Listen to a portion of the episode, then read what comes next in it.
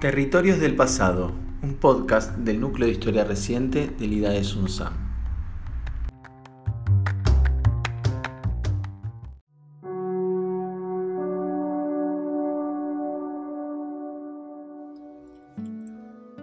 La década de los 70 y 80 marcó un hito en el trabajo con las víctimas de la represión estatal. Las dictaduras vividas en Uruguay, Chile y Argentina irrumpieron con dispositivos represivos novedosos, masivos y coordinados, causando daños psíquicos y emocionales impensados. La figura de los desaparecidos, la búsqueda de sus familiares, los exilios, las prisiones, las torturas, fueron algunas de las huellas imborrables que las dictaduras fijaron en los cuerpos y en el estado emocional de sus víctimas. Además, el clima general de miedo y de incertidumbre afectó profundamente la posibilidad de imaginar y de concretar proyectos políticos y comunitarios. Sin embargo, las respuestas no se hicieron esperar. Inmediatamente, desde las iglesias, desde los organismos de derechos humanos y desde otros espacios sociales, se comenzaron a brindar respuestas de atención psicosocial a las víctimas y a sus familiares. Desde allí se desplegaron resistencias subterráneas y prácticas de atención muchas veces ocultas,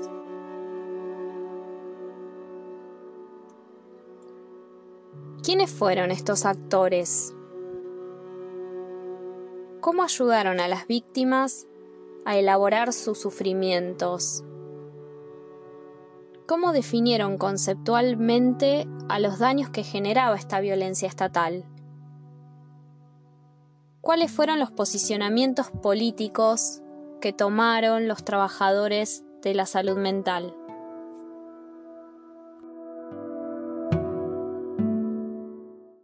Mi nombre es Soledad Lastra, soy socióloga, doctora en historia e investigadora de CONICET en el Instituto de Altos Estudios Sociales de la Universidad Nacional de San Martín. También soy docente de la Universidad Nacional de La Plata.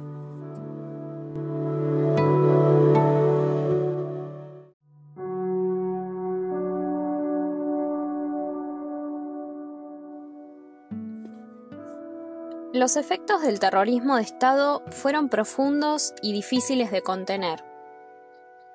La represión estatal había apuntado a destruir proyectos políticos y a disciplinar subjetividades revolucionarias. Los trabajadores de la salud mental no fueron ajenos a esta violencia, muchos vivieron cesantías, secuestros, torturas y desapariciones. En ese escenario también existió una importante diáspora de psicólogos y psicólogas, psicoanalistas, médicos, pedagogos, que desde el exilio continuaron con los proyectos terapéuticos que no se habían podido realizar debido a los golpes de Estado. Por ejemplo, en Bélgica se formó el colectivo latinoamericano de trabajo psicosocial, que atendió a refugiados latinoamericanos que arribaban al exilio con experiencias de mucho dolor familiar y con rupturas de proyectos vitales. En México también se creó el movimiento de trabajadores de la salud mental, que estuvo encabezado por Mari Langer, Ignacio Maldonado, y otros psicoanalistas argentinos y latinoamericanos que llevaron adelante un proyecto de asistencia psicológica dirigido no solo a los adultos, sino sobre todo a los niños y a las niñas que iban llegando al exilio.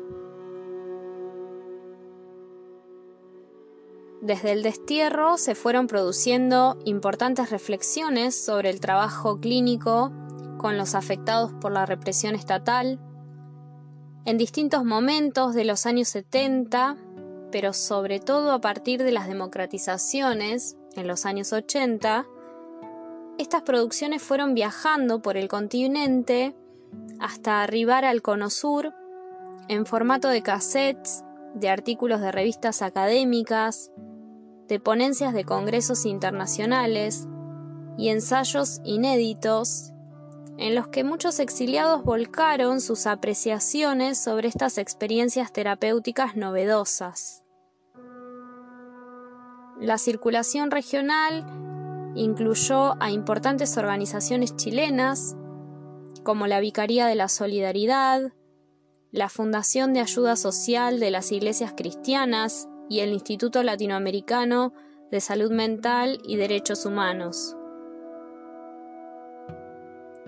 También impactó en el trabajo de organizaciones argentinas como el Movimiento Solidario de Salud Mental, de familiares de detenidos y desaparecidos por razones políticas, el equipo de salud mental de Madres de Plaza de Mayo y el equipo de salud mental del Centro de Estudios Legales y Sociales.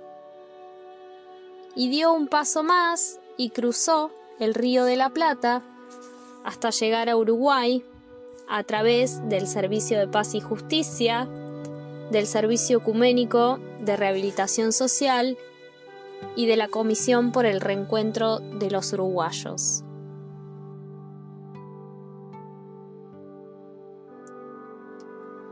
Así se fue conformando una trama de saberes que provenían del exilio, pero que se iban apropiando y redefiniendo a la luz de reflexiones propias de estos equipos de salud mental en el Cono Sur, dando lugar a una prominente circulación de conocimientos y de prácticas terapéuticas novedosas.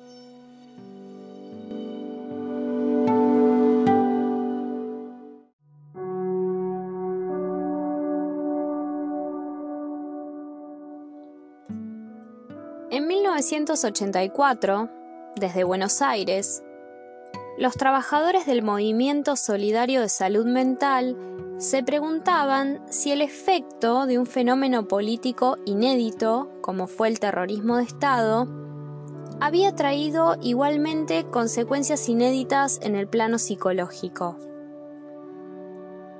Las teorías tradicionales eran capaces de dar una respuesta satisfactoria ante los daños generados por un contexto represivo desbordante?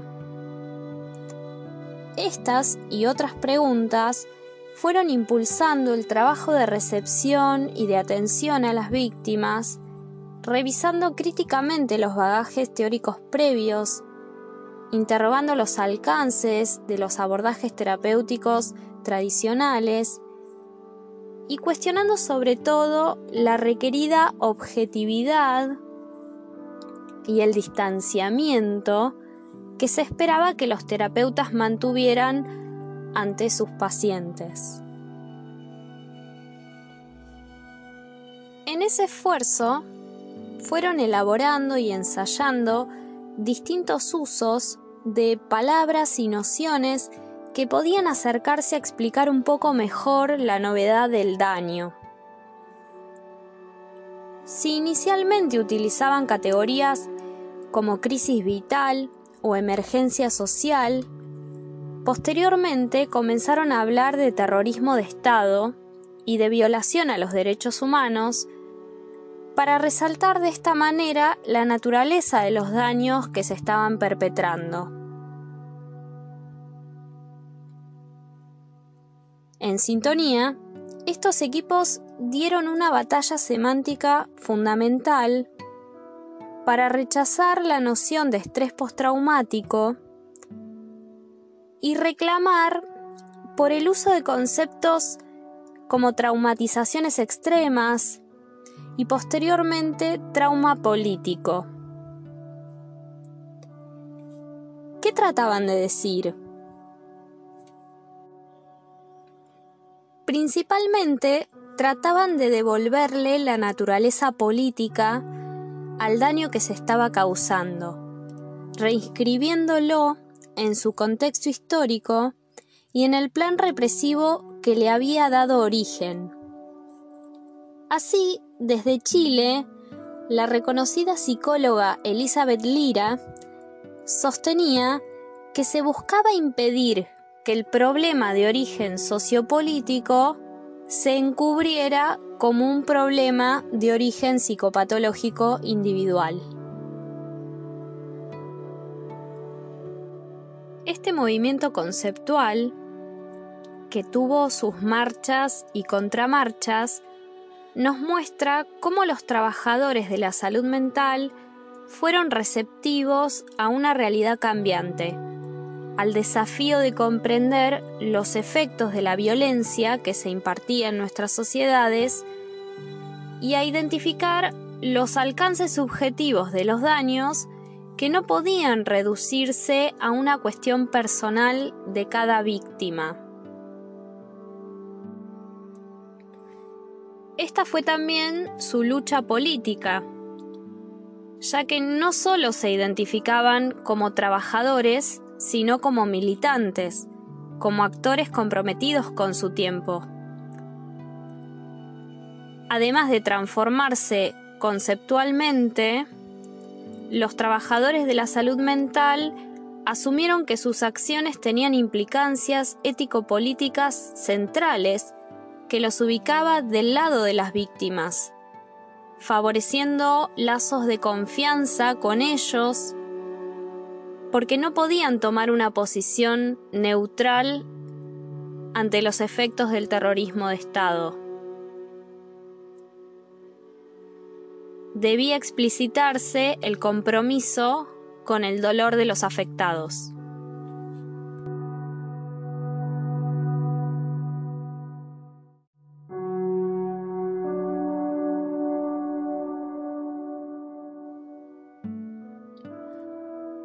El trabajo de asistencia en salud mental, que había sido fragmentario en los 70, comenzó a articularse regionalmente a partir de los años 80. Las democracias inauguradas en Argentina en 1983 y en Uruguay en 1985 se convirtieron en un terreno fértil para que los equipos de salud mental se encontraran, para que intercambiaran experiencias y consolidaran distintos conocimientos para el abordaje de los efectos represivos. Este trabajo conjunto se cristalizó en 1987 con la creación de la Red Internacional de Salud Mental y Derechos Humanos, que reunió a estos equipos del Cono Sur con otros programas afines situados en Centroamérica, Europa, Estados Unidos y Canadá. En adelante, los problemas se amplificarían a partir de los graves trastornos psicológicos que despertaba el escenario de impunidad. Las leyes de punto final y obediencia de vida, los posteriores indultos presidenciales, la ley de caducidad en Uruguay y la derrota sufrida en el referéndum, la vigencia de la ley de amnistía chilena y la continuidad de Pinochet en las sombras del poder, fueron algunos de los elementos que incidieron dramáticamente en la imposibilidad de cerrar los duelos y en la actualización de los miedos. La impunidad redobló los esfuerzos de estos equipos de salud mental que apostaron a la palabra para combatir el mandato de silencio que recaía sobre toda la sociedad.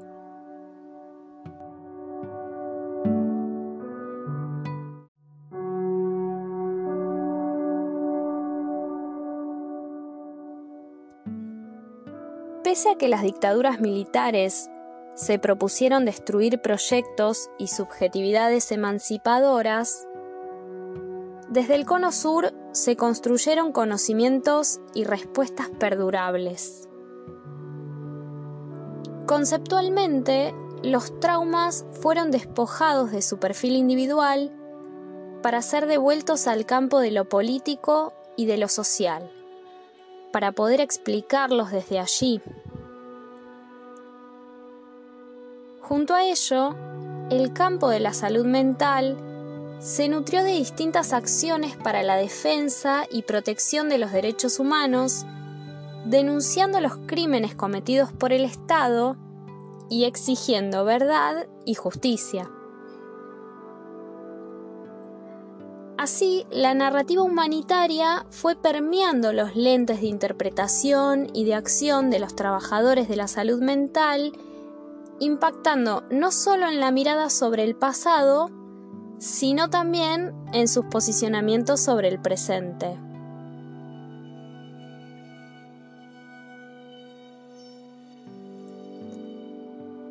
Trauma político, salud mental, y defensa de los derechos humanos se consolidaron como una triada irrompible.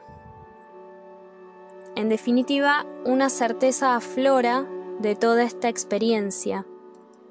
Ya nada podría volver a ser pensado como antes.